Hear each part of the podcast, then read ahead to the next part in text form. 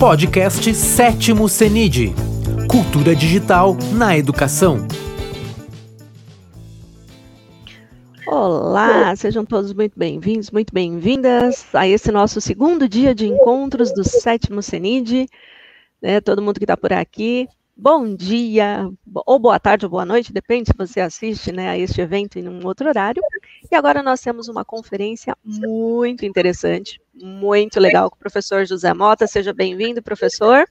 E ele vai falar do tema Vamos inverter a sala de aula? Uma necessidade da atualidade, né? Vou trazer aqui o currículo do professor José para vocês conhecer, né, para que vocês possam conhecê-lo. Prefere José ou prefere Mota, professor? O universo me conhece como professor Mota. é isso aí. Então, professor Mota é professor, é pesquisador, é consultor, é palestrante, é autor e muito, muito, muito, muito entusiasta em metodologias ativas de aprendizagem e tecnologias educacionais. Vocês vão aqui, ó, sentir a energia dele. É cofundador da Monchit Educação, diretor educacional da Silicon Valley Brasil, Head of EdTech das startups. Uh, Binóculos e B2s e advisor do Circuit Launch Education Program do Vale do Silício, tá? É, aqui nos dos Estados Unidos, tem formação em engenheiro civil da Federal do Paraná, pós-graduado em gestão escolar da FAI, especialista em Principles of Technology Core USA, MBA em gestão empresarial pela FAI Baldwin Wallace University, é mestre em tecnologias emergentes em educação da Must University dos Estados Unidos, é coautor dos livros O Futuro Alcançou a Escola, da Editora do Brasil, Grandes Soluções para a Gestão Educacional e A Educação para um Mundo Exponencial, do Clube dos Editores. Acho que eu não esqueci nenhum, né, Pro? Boas-vindas. Valeu, Pati, muito obrigado pela sua acolhida. Uma honra estar aqui nesse sétimo Seminário Internacional de Cultura Digital. Vamos fazer uma efervescência legal. Agradeço a você que está aqui agora ao vivo comigo e a você que depois irá acompanhar o evento de forma síncrona, cada um no seu tempo, cada um no seu ritmo. É muito legal estar aqui com você, professor, professora, gestor da educação, curioso em estratégias ativas para que você possa potencializar a aprendizagem do seu aluno. E hoje o nosso tema ele é, ele é bem provocativo, pois afinal de contas, será que conseguimos inverter a sala de aula?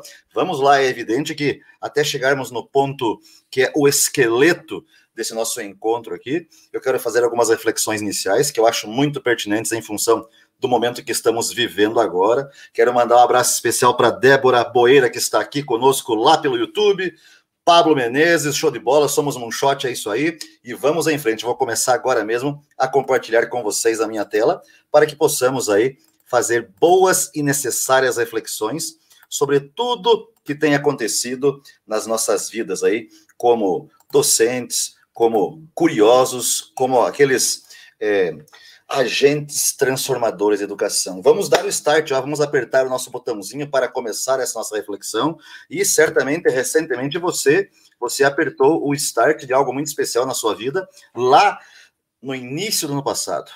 Você apertou o start de mais um ano letivo das suas vidas. E o que aconteceu foi o seguinte: você apertou o start desse ano letivo. Acredito que a sua instituição de ensino, no ano passado, fez a já tradicional semana pedagógica os combinados, os planejamentos com os professores. Muitos de vocês, no início do ano passado, acolheram aos alunos nas suas escolas, começaram o ano letivo, os combinados pedagógicos em sala de aula, e de repente, opa, opa, opa, opa, opa, algo diferente, algo extraordinário, algo sem pé nem cabeça aconteceu na vida de todos. E no dia 17 de março de 2020, recebemos o seguinte recado: não tem aula. Todo mundo vai para casa alunos vão para casa, professor vai para casa, os colaboradores da escola, todo mundo para casa, que nós não podemos aglomerar. Não podemos mais causar aquela muvuca, aquele encontro entre pessoas da sala de aula, já tradicional, nos pátios, na quadra, nos laboratórios, porque por aí tem um vírus que é minúsculo, mas causa danos terríveis à saúde dos seres humanos. Então tivemos que fechar a escola. E todos do ambiente da educação ficaram se olhando e perguntando: mas como assim?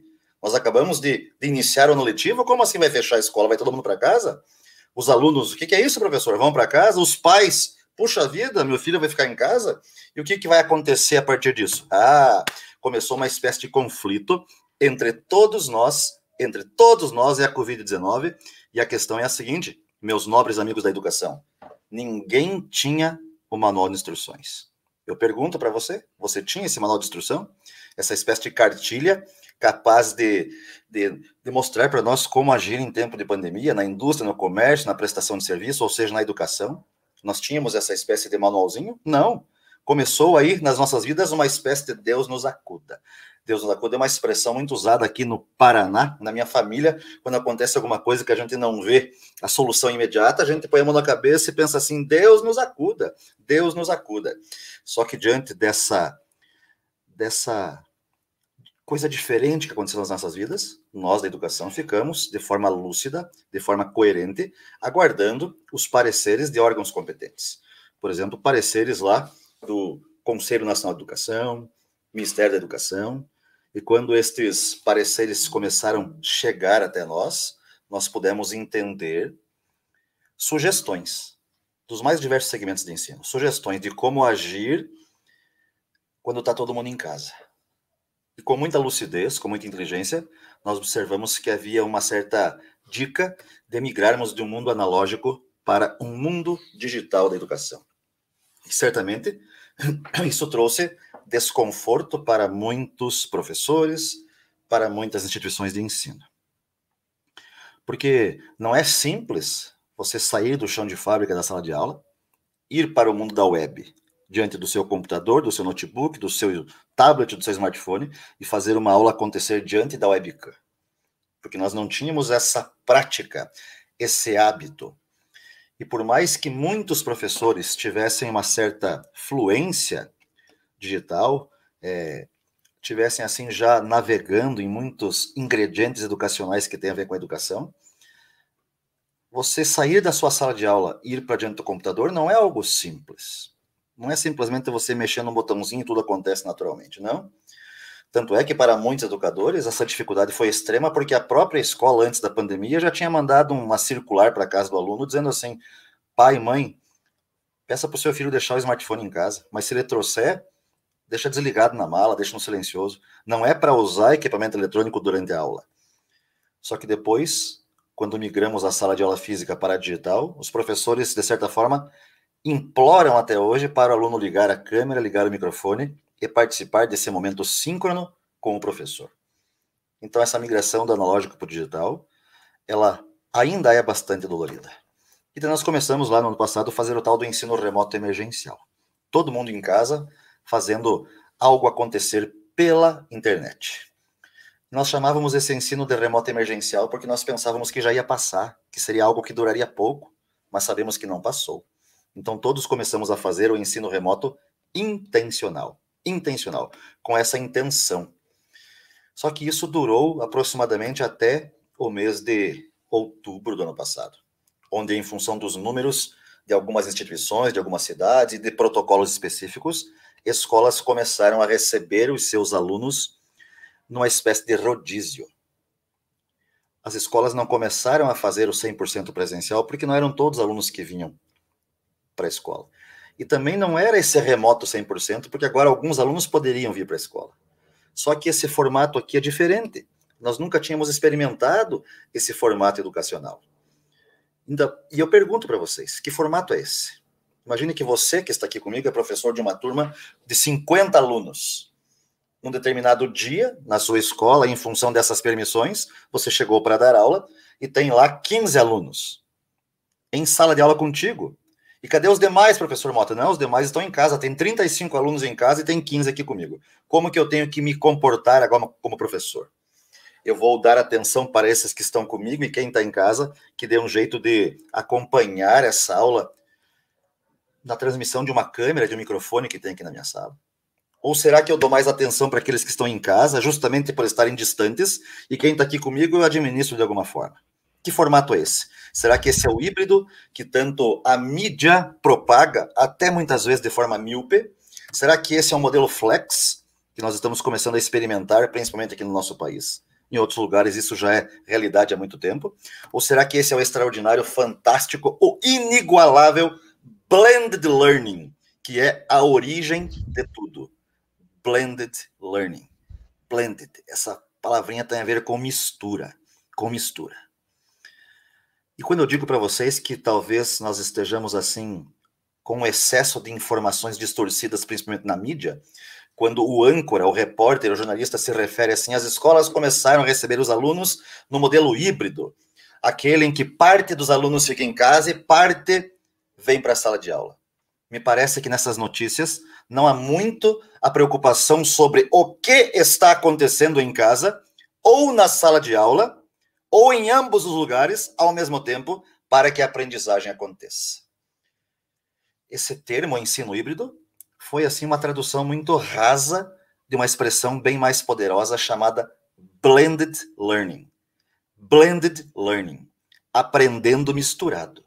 Certamente, fazendo uma reflexão simples, se tivéssemos feito essa tradução dessa forma, ficaria estranho. Qual é a modalidade de ensino da sua escola nesse momento? Ah, é aprendendo misturado. Então alguém teve uma ideia de chamar isso de ensino híbrido. Mais uma vez, privilegiaram o ensino ao invés da aprendizagem. Porque seria aprendendo. E agora está dizendo ensino. Ensinando de forma híbrida. Só que educação não é semente para ser híbrido. Porque uma semente híbrida, a geração F2 de uma semente, ela não dá bons frutos. Eu prefiro pensar que esse blended tem a ver com combinação do melhor que nós temos disponível aqui no século 21. E isso não é novidade. Isso não é novidade.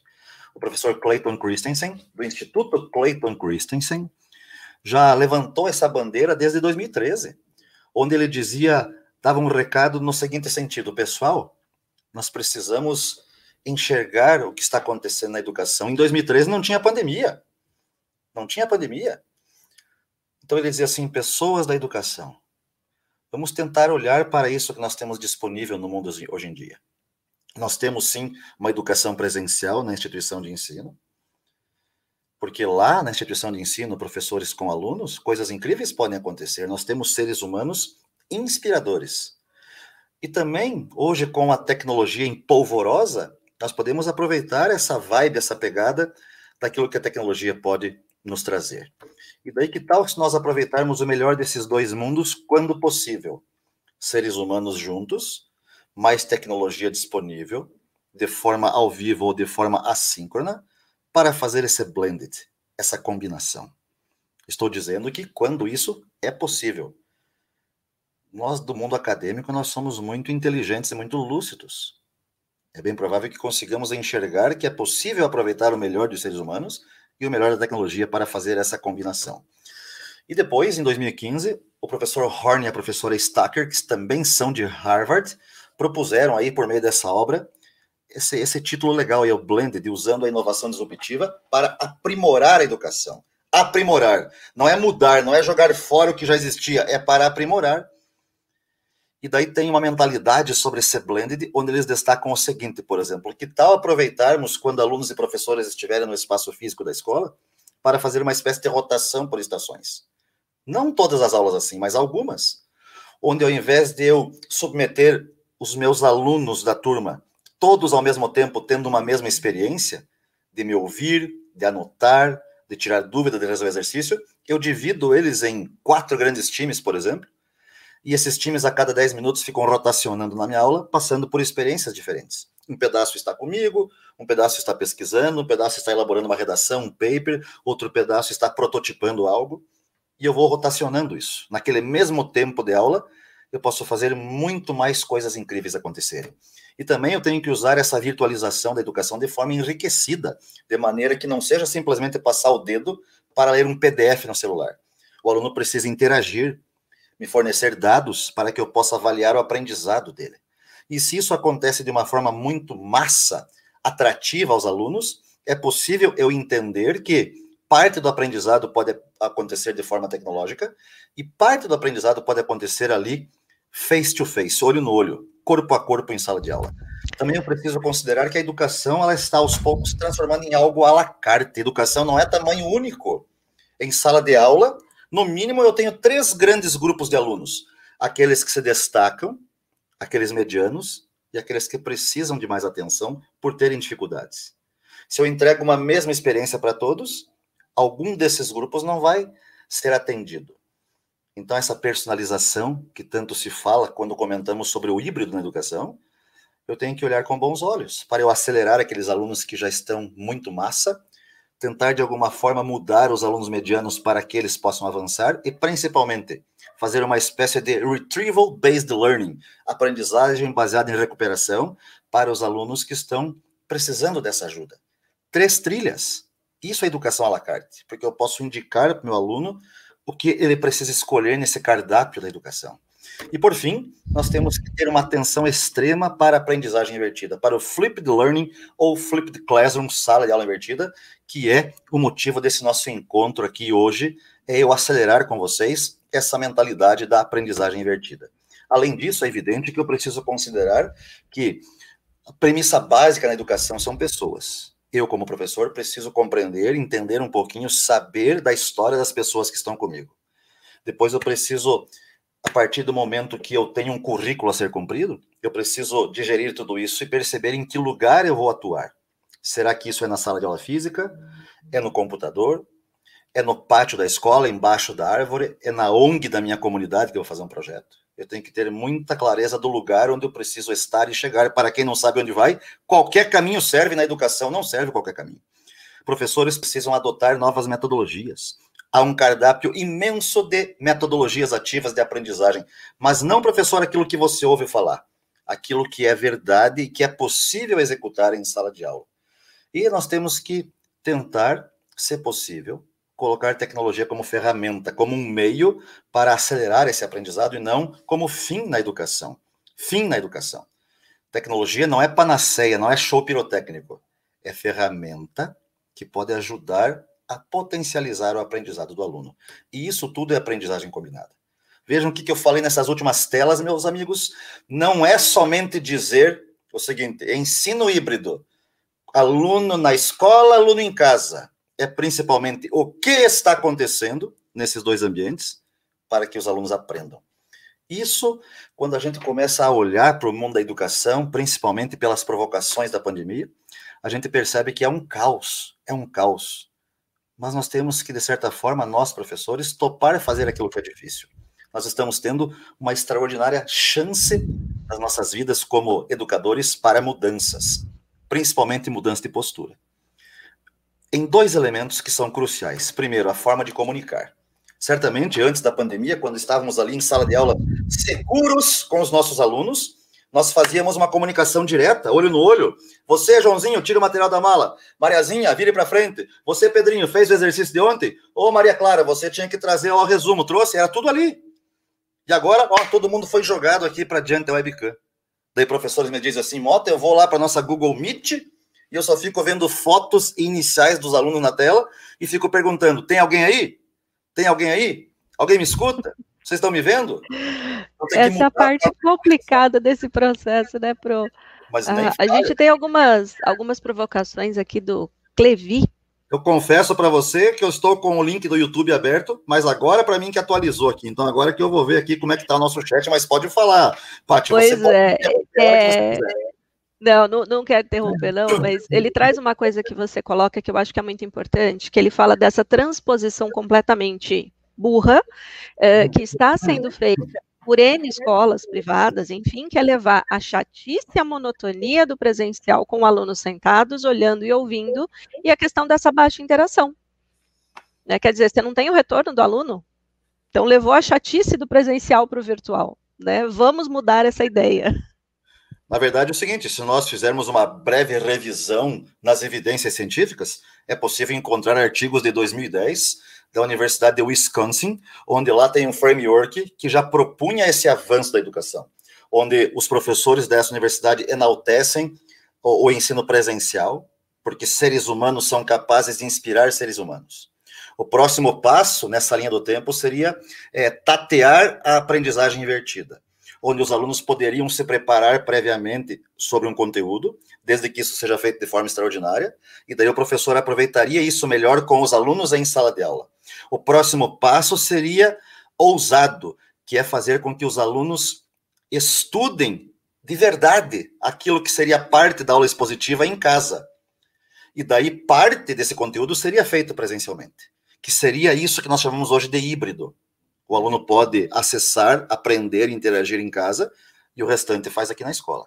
E o próximo passo seria o 100% online, o 100% remoto. O que, que a pandemia fez com as escolas presenciais?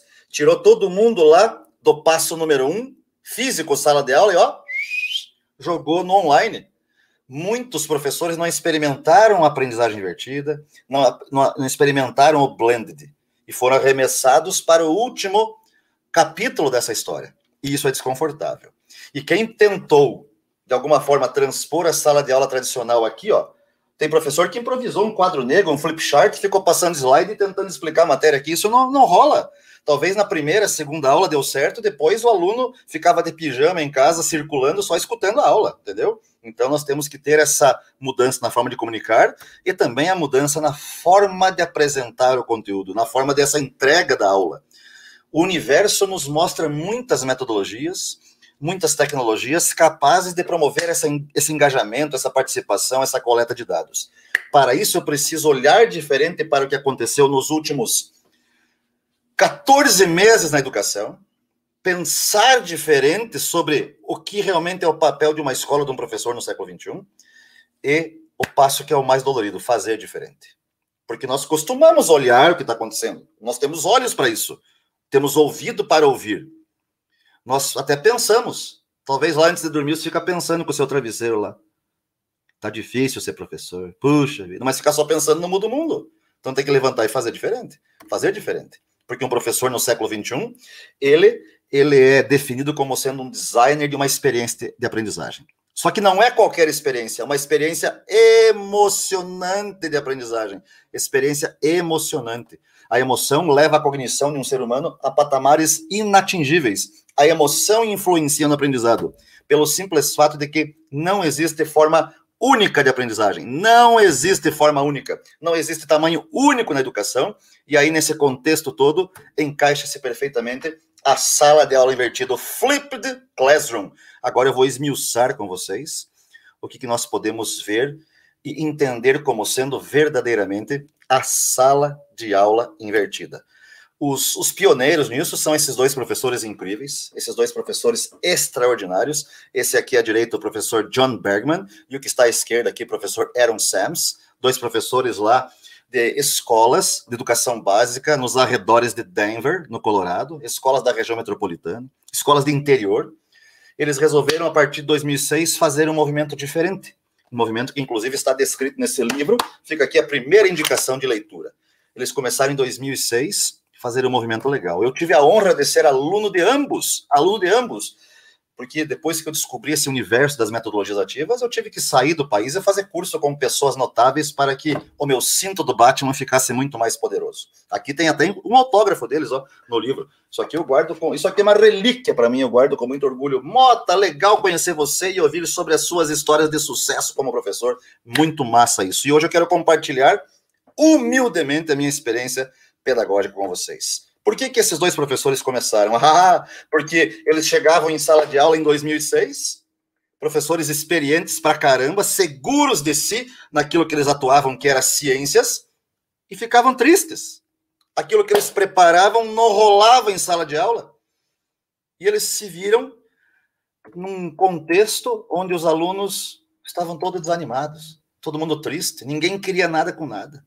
E é muito ruim, professor, é muito ruim você preparar uma aula hoje, talvez, que você vai executar amanhã, ou você está preparando hoje para segunda-feira.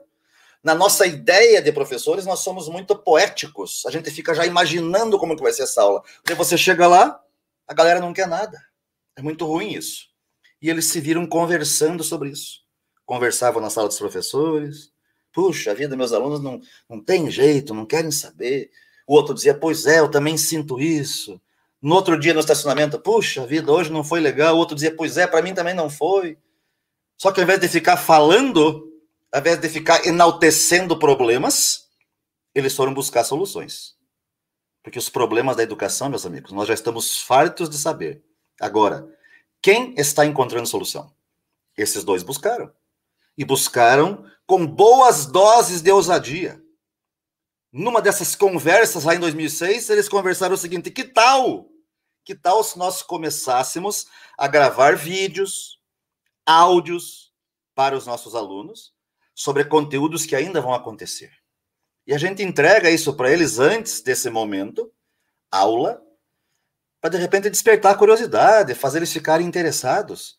Só que também não vamos entregar esses vídeos, esses áudios de forma longa, como se fosse a nossa aula. Vamos entregar provocações. Vamos colocar pulgas atrás da orelha dos alunos. Veja, professores. Isso, isso é muito ousado, porque eles viviam diariamente na sala de aula um contexto que não era massa. E eles resolveram construir algo para o aluno estudar antes. Isso é loucura, mas é uma boa loucura. E isso deu certo. Porque a partir do momento que você vai, que eles foram entregando esses conteúdos, quando eles combinavam com os alunos que iam se encontrar com esse conteúdo estudado previamente, muitos alunos participavam das aulas de um jeito diferente. Muitos alunos se pronunciavam, antes ninguém falava, agora começaram a participar. E um aluno começou a provocar o outro, e eles tiveram um movimento que foi crescendo. Foi crescendo. É evidente que isso não aconteceu num piscar de olhos. É evidente que eles não atingiram 100% dos alunos mas eles transformaram a educação em várias escolas. E isso é registro. Esse livro aqui é de 2012. De 2012. Então eles demoraram um tempo testando e ajustando isso e convocando outros professores. Porque o que, que eles entendiam que era a aula tradicional deles? Eles entendiam que os alunos raramente se preparavam para uma aula seguinte. Não existia isso, simplesmente não existia. Os alunos recebiam em sala de aula passivamente a explicação ao conteúdo. Como se o aluno ficasse sentado lá dizendo assim, professor, Vá lá, trabalhe, me explique, resolva. Vá lá, professor, faça o que você tem que fazer. O aluno não interagia, não participava, o aluno ficava passivo. E as tarefas de casa? Ah, sofríveis! As tarefas de casa quase nunca são realizadas como nós, professores, gostaríamos. Às vezes nem eram realizadas. O aluno fica solitário.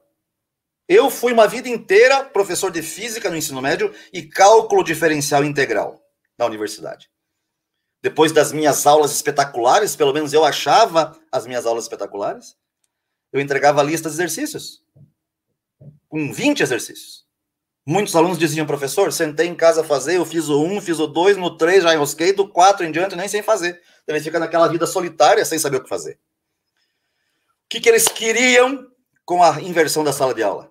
O estudo prévio, que os alunos acessassem o conteúdo de um jeito especial, e que ao mesmo tempo ele pudesse interagir com o professor e com os colegas neste estudo prévio. Na aula, eu aproveito melhor esse momento especial onde professor e alunos estão reunidos para essa aprendizagem colaborativa. Não é ficar naquela lenga-lenga do mais do mesmo, da, da, não. É colocar a mão na massa juntos, com inúmeras outras metodologias ativas que o Flipped Classroom potencializa com esse tal estudo prévio. E por fim, as tarefas de casa elas, elas tomam um outro, um outro jeitão. Tarefa de casa pode ser interativa, pode ter provocações maiores do que aconteceu até agora. Inclusive, essas atividades da tarefa de casa podem servir de elementos de estudo prévio para a próxima aula. Para a próxima aula. Então é muito massa. Esses professores tiveram esse sonho e conseguiram de forma exitosa. E aí está a segunda obra que eu indico. É, esse livro é só do professor John Bergman porque depois de 10 anos dessa experiência, ele resolveu fazer um livrinho aí, ó, Aprendizagem Invertida para resolver o problema do dever de casa. Outro livro espetacular para você ler. E aqui, ele fez uma pesquisa ao redor do mundo, nos cinco continentes, alunos desde a educação infantil até a graduação. 2.344 alunos, onde ele perguntou para os alunos muitas coisas. Esse livro aqui é uma delícia. Você vê muita estatística, muita história, muitos relatos ele começou, por exemplo, lá perguntando para a galera: Ô pessoal, diga para mim, vocês que experimentaram a aula invertida, se você tivesse que agora dizer o que, que você prefere, aula invertida ou tradicional, o que, que você me diz? Vejam aqui, meus amigos: 52% da galera disse preferir a sala de aula invertida. O que, que o professor John Bergman enxergou nisso em 2017? Ninguém falava de pandemia. Ele enxergou e contou para o mundo o seguinte: professores, professoras, Inverter a sala de aula pode ser uma ferramenta perfeita para o aluno estudar distante do professor. Eu não preciso estar o tempo todo com ele para que ele possa acessar algo, aprender algo. Então há indícios aqui de que isso seja legal. Só que ele quis saber mais. Ele disse assim: beleza, galera, mas é o seguinte: você que experimentou a aula invertida, se você não gostou, dê nota 1. se você gostou muito de nota 5. E o que aconteceu? Quase 68% dos alunos disseram que gostaram ou gostaram muito. E isso é muito relevante. Ou seja, há uma certa aprovação por parte dos alunos quando isso é feito de uma forma muito especial. E eles usam algumas referências, esses dois autores, para defender essa ideia. Por exemplo, eles apoiam-se muito na taxonomia de Bloom. Aí eu apresento para vocês a taxonomia de Bloom revisada, com aqueles verbos tradicionais. O que, que esses dois professores defendem? E eu, e eu me enxergava nisso. E eu me enxergava nisso. Quantas vezes, meus amigos, numa aula de física, no ensino médio, ou numa aula de cálculo, eu explicava um conceito novo, uma teoria nova, demonstrava uma lei, uma fórmula, um conceito. E daí, em física e em cálculo, nós temos muitas contas para fazer, exercícios. E nos primeiros exercícios, eu já percebia alunos que não conseguiam desenvolver. E quando eu olhava bem de perto isso, eu via que o meu aluno não estava com dificuldade nesse conteúdo de agora. Ele estava com dificuldade no pré-requisito. Ele não sabia, por exemplo, produto notável, não sabia simplificar frações, não sabia lidar com gráfico de função, não sabia resolver uma equação de segundo grau. O que, que eu fazia? Uma breve revisão disso para todos, para que talvez isso os ajudasse nesse conteúdo de hoje. E toda vez, professores, que nós paramos para. Ó, olha a parte inferior aqui desse triângulo. Toda vez que nós paramos para recordar conteúdos, torcendo para que agora o, o aluno compreenda, nós estamos navegando em pensamentos de ordem inferior. E o que, que os professores Aaron Sams e John Bergman, eles enxergam quando nós usamos a inversão da sala de aula? Sai desse, desse pedacinho inferior da pirâmide distorce ela para um formato diamante, onde eu ainda de vez em quando tenho que recordar conteúdos, fazer com que meu aluno agora entenda, mas sobra mais tempo para que professores e alunos apliquem esse conteúdo juntos, analisem resultados. Fica mais nobre esse encontro entre professor e aluno. E quando nós estamos praticando mais essa porção do meio dessa estrutura, é possível nós termos ideias de como avaliar melhor todo esse processo e principalmente criar em cima disso. Quando eu digo criar, é provavelmente você tem alunos de nono ano contigo, já criando uma startup para resolver um problema da comunidade. Isso é espetacular, meus amigos. Isso é espetacular. E também é evidente que, quando nós olhamos para esse legado do professor William Glasser, que nós conhecemos pela pirâmide do aprendizagem, é evidente que isso aqui requer um cuidado com esses percentuais, porque isso aqui talvez represente uma média para os seres humanos, não é para todos os seres humanos. Professor Glasser divulgou essa, esse framework aqui num livro de 1997 chamado Teoria da Escolha, onde ele disse assim: pessoas da educação, quando nós fazemos as nossas aulas com excesso de leitura, escrita, observação e ver e ouvir, nós estamos submetendo os alunos a um jeitão passivo de aprender. Mas quando nós provocamos discussão, prática, hands-on, workshop, quando nós fazemos com que alunos do seu jeito explique o conteúdo para outros alunos, nós temos uma espécie de ativação do cérebro do aluno. E eles podem ter um aprendizado de até 90% com isso. E a sala de aula invertida propõe essa parte inferior. Então agora a questão é que fica, beleza, professor Mota? Beleza, professor Mota? É, você está com esse seu jeitão aí, você está nos convencendo de que realmente talvez isso funcione. Mas agora, como, como que eu faço uma sala de aula invertida. Ah, como que eu faço agora, professores? Agora é o seguinte, ó. Respire aí no lugar que você está me assistindo agora, e você que vai assistir de forma assíncrona depois também, ó, nesse instante você dá uma respirada, toma um gole da sua água, do seu café, do seu mate, da sua água de coco, da sua cajuína, que eu não sei de onde você fala, certo? O importante é você, ó, tomar um gole para dar essa relaxada que nós vamos ver agora como que eu faço uma uma sala de aula invertida, com primor, com muita dedicação. Vamos lá. Bora então. Eu quero que agora você pense aí, pense aí que você consegue enxergar o lugar onde o seu aluno estuda na casa dele. Imagine que você consegue enxergar esse lugarzinho. Bem provável que tenha uma mesa, no mínimo, uma cadeira, tem uma estante, uma cômoda onde ele tem uma, os materiais dele. Talvez ele tenha um equipamento, nem que seja um simples. Se não é dele, é da família. Tem ali, talvez, um smartphone, ou um computador de mesa, ou um notebook, ou um tablet. E ele senta em algum momento para estudar.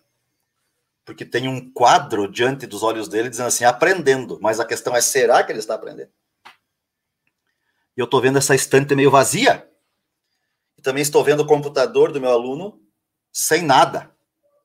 Então, o primeiro passo para você executar uma sala de aula invertida com muito êxito é: vamos encher a estante do aluno. Vamos colocar aqui ingredientes para que eu provoque esse aluno para que ele apre queira aprender algo mesmo antes do nosso encontro.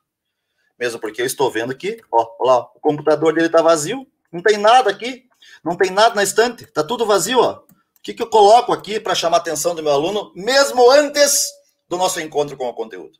Então vamos lá. Primeiro, primeiro item é você fazer algo autoral, professor. Você vai fazer algo autoral, certo? Então você vai sentar num cantinho da sua casa, do seu escritório, do seu home office, aí no jardim da sua casa, vai colocar o seu celular na horizontal, vai selecionar o modo vídeo, vai olhar para a câmera do celular e vai dar um play. Não fique olhando para o meio da tela querendo se ver, senão a imagem vai ficar parecendo você vesgo na tela. Olhe para a câmera, como se você estivesse falando com o teu aluno e conte um caos para ele sobre esse assunto que vocês irão estudar talvez daqui a duas semanas. Você está preparando um cenário para daqui duas quintas-feiras. E você já conversou com o teu aluno em sala de aula dizendo, galera, daqui duas semanas nós vamos estudar um assunto aqui do nosso conteúdo que é, ó, filé top, é espinha dorsal. Só que eu não quero ficar aqui no quadro, aqui na frente da sala de aula falando para vocês. Eu quero fazer de um jeito diferente. Bora, vocês topam? Vamos junto?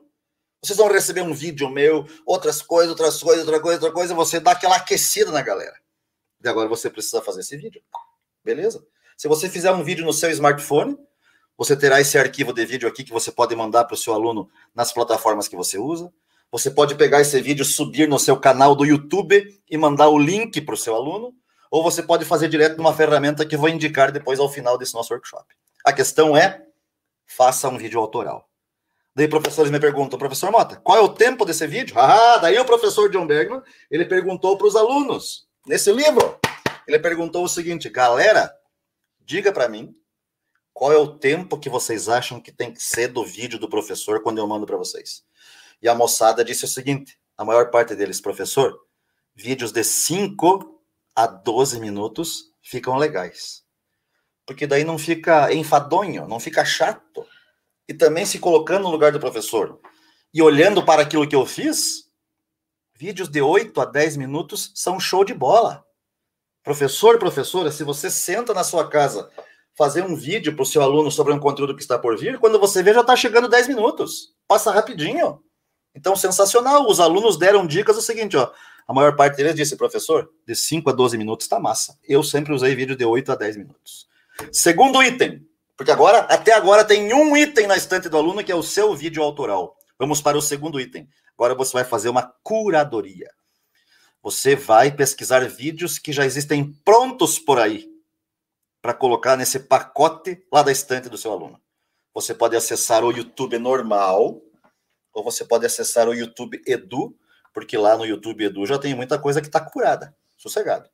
Certamente você encontrará uma videoaula de um outro professor sobre esse assunto, um documentário, uma reportagem.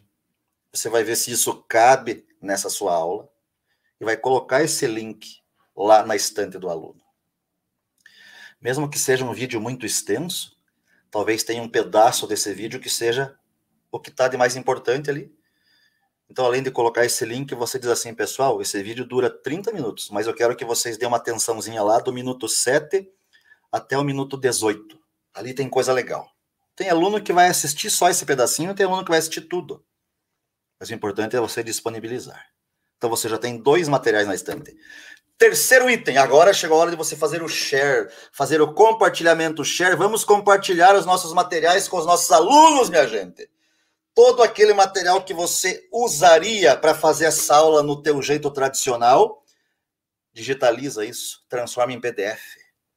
Agora eu não sei qual aula é essa que você imagina. Transforme o seu PowerPoint em PDF e ó, manda para o aluno.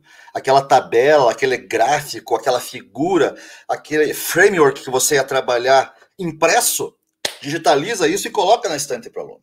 Eu não sei se você é professor de filosofia, de história, geografia, matemática, química, física, geopolítica, mas a questão é você tem materiais, digitaliza isso e coloca na estante para o seu aluno.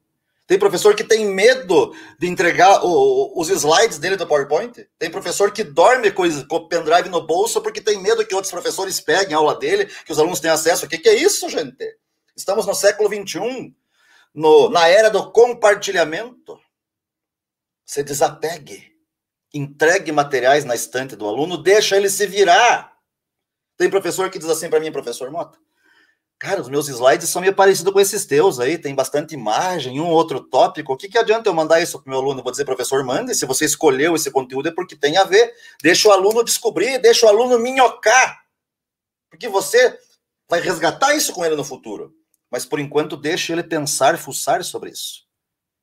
Já tem lá o teu vídeo, um vídeo de terceiros e um monte de material que você compartilhou. Próximo coloque lá nessa estante algumas curiosidades. O que, que eu chamo de curiosidades? São aquelas coisinhas mais leves, mais divertidas, mais atrativas que a gente coloca lá para os nossos alunos, que nós, professores, sabemos onde encontrar do nosso conteúdo. Um game, um o que é o que é, um desafio, uma curiosidade, efetivamente, uma brincadeira, um texto diferente. Onde que eu encontrava isso? Revista Galileu, revista super interessante, Mundo Estranho, Manual do Mundo, dava uma bisbilhotada lá na Sociedade Brasileira de Matemática, Sociedade Brasileira de Física, e encontrava algo lá que era diferente, que tinha a ver com o meu conteúdo, mas que era diferente, era massa, quando meu aluno se deparava com isso. E também tem algo que você jamais pode deixar de fazer. É nessa estante de conteúdos você indicar para o seu aluno em que páginas do nosso livro-texto, da nossa apostila, esse conteúdo se encontra. Porque senão pode dar margens para o aluno pensar, e um familiar pensar, que você está fugindo do ato de dar aula, uma vez que você está entregando um monte de material para o aluno. Não. Você vai fazer esse combinado com o aluno, que é o seguinte, pessoal. Eu vou entregar para vocês muitas coisas que tem a ver com a nossa aula do dia tal. E essa matéria, esse conteúdo está aqui, ó, da página 35 até a página 42.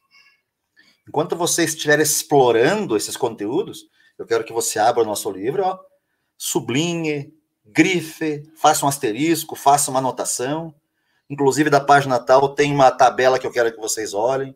O exercício 1, o 3 e o 5, lá da tal página, nós vamos fazer juntos. Você não vai desprezar o livro-texto desse seu conteúdo. Só que você está usando o livro também como um material de apoio, que essa é a função do livro. E daí nós conseguimos, assim, com a, estante, com a estante do aluno cheia de coisas, entender um pouquinho mais sobre os objetivos da sala de aula invertida. Primeiro, você conseguirá ativar o aluno para que ele realize alguma coisa fora da escola. Vejam que eu não disse em casa, porque ele pode assistir o teu vídeo no metrô. Ele pode sentar no banco da praça e assistir o vídeo de terceiros. Ele pode estar ali é, no, no, no, no jardim da casa dele, sentado naquele banquinho, fazendo aquela brincadeira. O importante é você ativar para que ele faça algo fora da escola. E não é tarefa de casa. Porque no tradicional, um professor dá uma aula espetacular, resolve exercícios com os alunos, deixa tarefa de casa. Os alunos olham para essa tarefa e dizem assim: vou fazer isso só lá na véspera da prova. Na véspera da prova eu dou um jeito. E agora aqui não tem véspera de prova. Porque isso aqui é véspera da aula. Ele tem que fazer antes da aula, porque senão o aprendizado dele ficará comprometido. Mesmo porque, meus amigos, quando nós olhamos para a nossa sala de aula, todos ali, todos os seus alunos, esses seres humanos são diferentes. Eles foram criados pelos seus familiares de forma diferente. Eles têm crenças, culturas diferentes. As experiências de cada um, desde que nasceram até esse momento que o universo deu esses alunos de presente para você são todas diferentes. Então, quando você oferece uma estante de materiais com ingredientes diferentes, você tenta atingir a todos. Nunca pense, professor, que se você vai colocar 10 materiais nessa estante, 100% dos alunos irão acessar os 10 materiais. Não. Isso não vai acontecer. Mas você tem que ficar com aquela esperança de um professor entusiasmado e dedicado de que todos vão acessar pelo menos uma coisa. Porque as pessoas são diferentes. Esse meu aluno aqui, por exemplo, ele não gosta de vídeo. Ele acha que nada a ver vídeo, nada a ver. Eu vou, eu vou ler. O que o professor Mota mandar para ler, eu vou ler. Eu vou fazer umas anotações, um resuminho. Esse outro aluno é o contrário. Ele não gosta de ler. Mas ele é aqueles ratos do YouTube. Ele vai assistir os vídeos. Talvez ele não anote nada, não resuma nada, mas ele assistiu os vídeos. Tá lá. Esse outro aluno aqui, ele não gosta nem de ler nem de assistir. Mas ele é aquele cara meio geek. Ele é um gamer. Então, tudo que tiver daquelas brincadeiras, daquelas curiosidades, ele vai acessar porque ele curte isso. Essa é a vibe dele. Essa aluna aqui é aquela que nós temos em todas as salas de aula. É aquela que faz tudo. Ela vai ler todos os textos, fazer resumo, vai assistir os vídeos e fazer anotações. Ela vem para o dia da aula com um mapa mental do conteúdo, com um cartaz. Eu nem pedi isso e ela traz. E esse outro aluno aqui, ó, é aquele que não faz nada. Talvez a única coisa que esse meu aluno aqui faz é acessar o nosso portal lá para ver se realmente eu coloquei o conteúdo, se eu não estava inventando. Só que daí é o seguinte, chegou o dia da aula com esse conteúdo.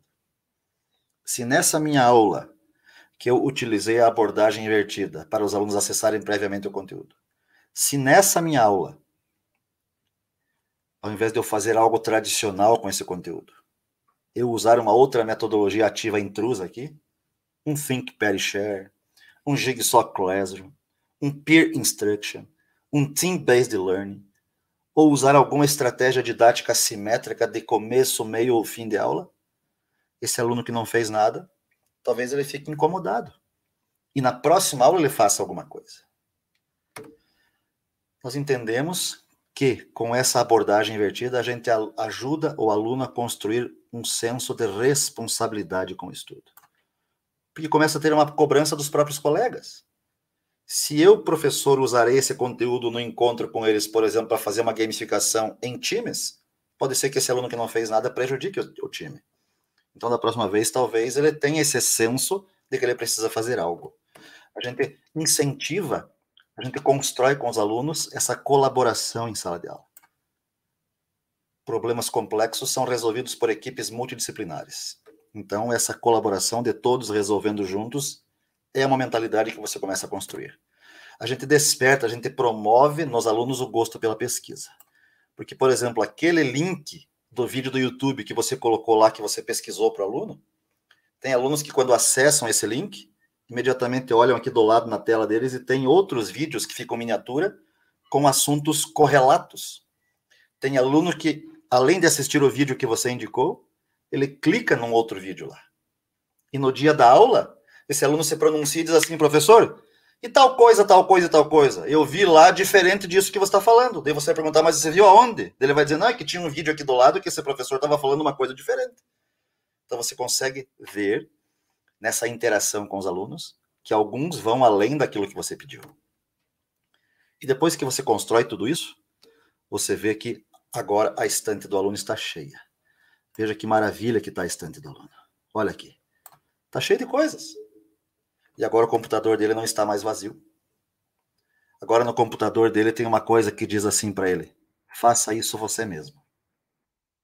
E agora chegou o momento, professor, de você dizer assim, pessoal, vocês viram quanto que eu me dediquei por vocês?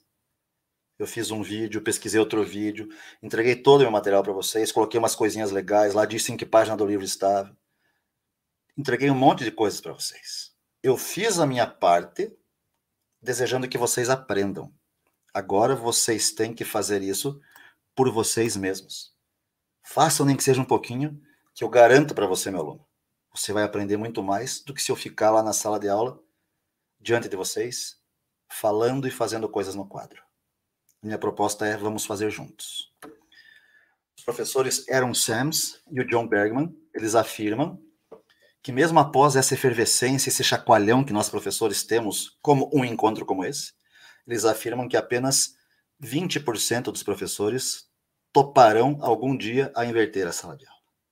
de cada 100 professores, 20 professores de uma instituição um dia toparão fazer com essa dedicação, com esse primor, uma sala de aula invertida para testar resultados. Porque eu sei que todo mundo que está aqui ao vivo comigo agora e aqueles que vão assistir depois já ouviram falar de sala de aula invertida. Mas ouvir falar é diferente de fazer. E nós, professores, precisamos fazer para daí sim emitir uma opinião. Porque pode ser que daqui a um tempo, você está vendo que meu Instagram é prof.mota. Pode ser que daqui a um tempo você me manda um recado lá dizendo assim, professor Mota, cara, você é legal, você tem uma energia boa, mas nada a ver, cara, a sala invertida não funciona. Pare de falar sobre isso, porque isso é, é coisa de gente doida, não tem a ver, professor Mota. Pare com isso. Porque eu não sou o dono da verdade. Mas pode ser que daqui a um tempo você me mande lá no Instagram uma mensagem assim, professor Mota, cara, eu te vi lá no CENID, você me provocou, fiquei pensando, eu fui lá, fiz uma aula invertida e foi do caramba, cara, muito obrigado. Pode ser que você dê esse segundo tipo de relato. Então isso é muito massa. Nós temos que ousar fazer. Isso na minha vida, meus amigos, foi tão intenso que em 2018 a editora do Brasil pediu para que eu contribuísse com um artigo, um, um capítulo desse livro que tem um título provocante: O futuro alcançou a escola e junto com outras pessoas bem especiais, essa obra foi construída. O capítulo 10 é um capítulo onde eu falo sobre a minha experiência com a sala invertida e as sugestões que eu dou e como que eu posso executar isso de uma forma muito legal. Então fica mais uma indicação de leitura. Agora a questão é, como organizar tudo isso? Como organizar tudo isso? Porque, professor Mota, hoje talvez a maior parte de vocês estejam em ensino remoto, ou dependendo da cidade, está com um pedacinho dos alunos na escola. Então, como é que eu organizo tudo isso hoje? aprendizagem combinada me, me, me força a combinar metodologia com tecnologia. E eu digo para vocês de coração, meus amigos, metodologia sobrevive sem tecnologia. Se você olhar as metodologias ativas existentes hoje, eu testei nas minhas aulas mais de 50. A minha tese de mestrado contempla esse comparativo entre o ensino tradicional e o ativo. Hoje eu tenho as minhas 10, 12 metodologias ativas preferidas que eu faço workshops com professores no Brasil todo. Eu, eu entendo que as metodologias elas podem funcionar sem tecnologia. Tendo um professor inspirador conduzindo isso, ó, fica show. Mas olhando para o nosso mundo em pleno século XXI, tem tanta tecnologia que eu posso usar massa junto com a metodologia, que eu vou procurar sempre somar as duas. Fazer essa combinação, essa mistura. E eu quero dizer para vocês que tem uma que eu curto demais, que eu posso montar essa estante virtual de conteúdo para meus alunos, que é a ferramenta Padlet. Ferramenta Padlet. Ela é simplesmente espetacular, meus amigos. E o que, que eu gosto de especial no Padlet? É que eu posso linkar esse conteúdo, essa experiência lá com a Google Classroom, porque eu sei que tem muitos educadores no nosso país que utilizam a Google Sala de Aula. Então, é uma alternativa para você que de repente vai montar esse conteúdo da estante do aluno direto na sala de aula Google. Faz o seguinte: vai lá no Padlet, monta essa estante virtual colorida, atrativa, interativa, e daí você pode, por meio de uma teclinha, compartilhar com as suas turmas que estão lá na sala de aula do Google. É uma dica assim de ouro que eu dou para vocês. E aqui fica o endereço para que você possa acessar. Se você tiver interesse depois de que você me acompanhar aqui, ó, digita lá padlet.com, dá um enter. Digita padlet.com, dá um enter. Você vai cair numa página, clica no fazer login, vai perguntar se você tem uma conta Google, uma conta Microsoft ou uma conta Apple. Hoje em dia todo mundo tem um Gmail. Escolha uma conta sua do Gmail e use de graça o Padlet. Tem vários tutoriais legais no YouTube. Você vai ó, se encantar com essa ferramenta, eu tenho certeza disso. E para aqui finalizar, eu quero compartilhar com vocês agora de forma muito clara alguns livros para que vocês possam fazer uma leitura. O da esquerda, Aprendizagem Invertida do John Bergman, só dele, que eu citei aqui, que tem essa estatística legal. O Sala de Aula Invertida, que é o clássico, que é o livro de cabeceira, a cartilha Sala de Aula Invertida, esse verdinho do meio. E tem um livro que eu gosto demais, do professor Robert Talbert, que diz assim: Guia para utilizar a aprendizagem invertida no ensino superior. Só que quando nós fazemos a leitura desse livro, que está mais à direita, a gente tem muitos insights ali que eu posso usar também na educação básica, certo? Então é muito legal, muito massa mesmo. E aqui ficam mais, mais três indicações. com metodologia. Professor, volta a tela só um pouquinho, Volto, por favor. Claro, com certeza. E a Kátia muito gentilmente colocou para a gente aqui os nomes, mas faltou o do, do, do Talbert. o pessoal está querendo as dicas de leitura. Beleza, então o pessoal faz um print da tela, tira uma foto da minha tela aí e fica de boa. Exatamente. Depois acessa, acessa, o link do YouTube, avança o vídeo até chegar aqui, bem de boa, tá bom? Sossegado. Então, essas são as indicações que eu faço aqui. E aqui mais três: Metodologias Inovativas, da professora Andréa Filatro, show de bola. Esse livro que está no meio, Educação para um Mundo Exponencial, eu sou um dos autores, então é uma obra assim, bastante interessante. E esse livro da professora Twine com o professor Fausto, A Sala de Aula Inovadora, também tem muitas ideias de de atividades, estratégias ativas para realizar com os alunos, tá bom? Fica aí Perfeito. de coração essas dicas, certo? E aqui, para finalizar, eu quero deixar essa frase para todos vocês, dizendo que a educação, quando relevante, ela transforma vidas. Acreditem nisso, meus amigos. E se você agora acessar esse QR Code com o seu smartphone, você será imediatamente remetido a um link que você tem acesso ao meu WhatsApp, ao meu e-mail, às minhas redes sociais, aos meus projetos. Então, vocês fiquem sempre muito à vontade em me acessar. Eu terei maior alegria de, de poder contribuir aí com a prática pedagógica de todos vocês que toparam essa jornada aqui no, no CENID, nesse evento incrível. Agora mesmo eu vou parar de compartilhar a minha tela para vir aqui junto com a Pati, para ver se tem alguma consideração, algum comentário. Para mim, ó, eu estou muito feliz e honrado por ter participado desse momento com todos vocês. Show de bola na verdade, o pessoal tinha pedido o nome dos livros, né? Eu, eu, eu coloquei no começo para vocês que o professor é um entusiasta e a gente sentiu essa empolgação aqui. Então, professor, já aqui agradeço em nome de todo o CENID, né? Por esse, todo, todo o pessoal da organização, enfim, por, esta, por esse momento tão agradável, tão gostoso, né? A Cricasp coloca aqui, ó, o diferente que encanta. E eu Tamo acho junto. que foi isso que a gente sentiu aqui, né? A Josiane também coloca que é sensacional. Eu avisei, no começo eu avisei, tanto que eu deixei ele falando aqui. Uh, e algumas questões é, que foram aí acontecendo, né? Mais algumas provocações, de fato, né? A Kátia tinha colocado aqui para a gente que a gente tem que ousar, sair do lugar do conforto e fazer o diferente. Né, que é, esse, é essa nossa proposta, inclusive, né? Um, saber que a gente tem aí um longo caminho pela frente, né? A gente sabe que não é fácil também implementar todas essas mudanças. A gente não está tentando aqui é, indicar para vocês que, olha, o mundo é maravilhoso, é uma fantasia, mas de fato é possível. Né? Um degrau de cada vez a gente consegue chegar lá, né, professor? É isso aí, Paty, porque veja, é evidente que nós jamais vamos desprezar o legado que a educação do passado nos deixou, os nossos antepassados aí que foram geniais, tem muitos autores da parte da educação. Não tem como eu não reverenciar Piaget, Vygotsky, Montessori, Waldorf, é, Paulo Freire. É possível extrair muitas coisas legais de cada um desses é, gênios. Só que hoje o mundo que nós vivemos é diferente daquele que eles viveram. Então a questão é a seguinte: o que eu posso absorver da educação que me trouxe até aqui para poder levar a educação adiante, com as ferramentas e com o universo que eu tenho. Porque certamente quando a gente começa a fuçar sobre inovação e não só na educação, nós entendemos claramente que as coisas que nos trouxeram até aqui não são as mesmas que vão nos levar além para os próximos dias das nossas vidas. Depois, se você tiver um tempinho, pesquise sobre geração alfa, as pessoas que nasceram a partir de 2010. Eles é que serão consumidores daquele pessoal que está no ensino médio e na graduação agora. Exatamente. Como é que eu ensino, como é que eu ensino alguém da universidade hoje para que ela possa atender às demandas dessa galera que hoje é pequena, mas que nasceu num mundo bem diferente? Como é que essas pessoas vão se comunicar no futuro, se conectar? Como é que eu vou conseguir vender aquilo que eu tenho no meu comércio, na minha indústria, no meu serviço, para esse ser humano diferente que nasceu bem depois de mim? Não é indo diante de um quadro negro fazendo questionário falando sobre afluentes de rio e mudança de base do logaritmo. É mexendo com a mente dele, para que eu tenha aprendizagem. E só existe aprendizagem quando tem mudança de comportamento. Você não esqueça, foi só perfumaria. Tamo junto, minha gente.